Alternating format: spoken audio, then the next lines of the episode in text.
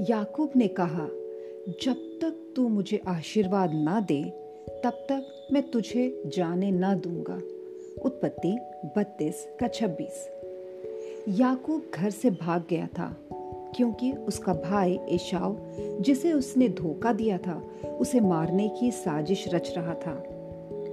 बीस वर्ष के बाद याकूब को समाचार मिला कि उसका भाई एसाव 400 पुरुषों के साथ उसे भेंट करने को आ रहा है। याकूब को अपनी और अपने परिवार की जान का डर था। उस रात उसने परमेश्वर से मलयुद्ध किया और उसे तब तक जाने नहीं दिया जब तक परमेश्वर ने उसे आशीर्वाद नहीं दिया। जब हम एक कठिन स्थिति में होते हैं तो आश्वासन के लिए हम किसके पास जाते हैं?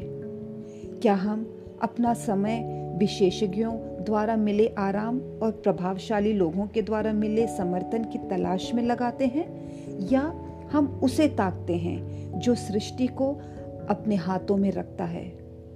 यदि केवल हम प्रार्थना में सच्चाई के साथ लगे रहें तो हम अपने दैनिक जीवन में परमेश्वर के अलौकिक हाथ को देख पाएँगे। इसलिए हर चीज़ में प्रार्थना और याचना के साथ आप अपने हृदय की बातों को परमेश्वर से बताएँ।